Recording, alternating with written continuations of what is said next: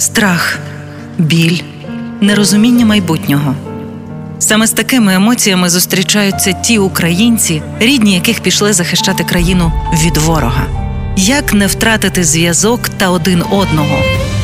Дізнаємось у новій авторській програмі Злати Новосельської Чекаю вдома.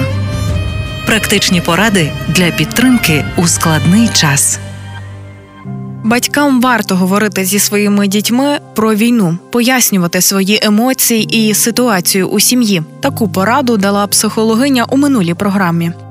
Сьогодні ми поговоримо про те, як допомогти військовому, якщо його наполохали гучні звуки. Бо, попри те, що в більшості міст України відносно мирне життя, ворог нагадує про себе атаками. Гучні вибухи раз у раз лякають військових у тилу. Тоді у їхній пам'яті виринають згадки про події на фронті. А влітку незаконний дрифт на вулицях міст призводить до панічних атак у захисників.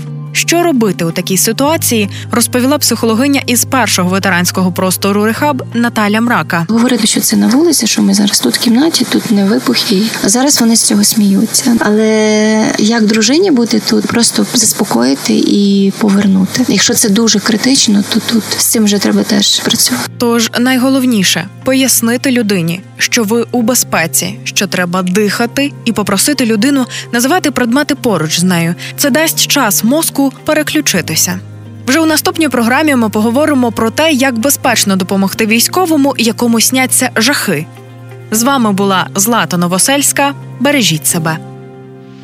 Партнер проєкту мережа аптек ДС для учасників бойових дій в аптеках ДС діє постійна знижка. Дякуємо нашим військовим за захист.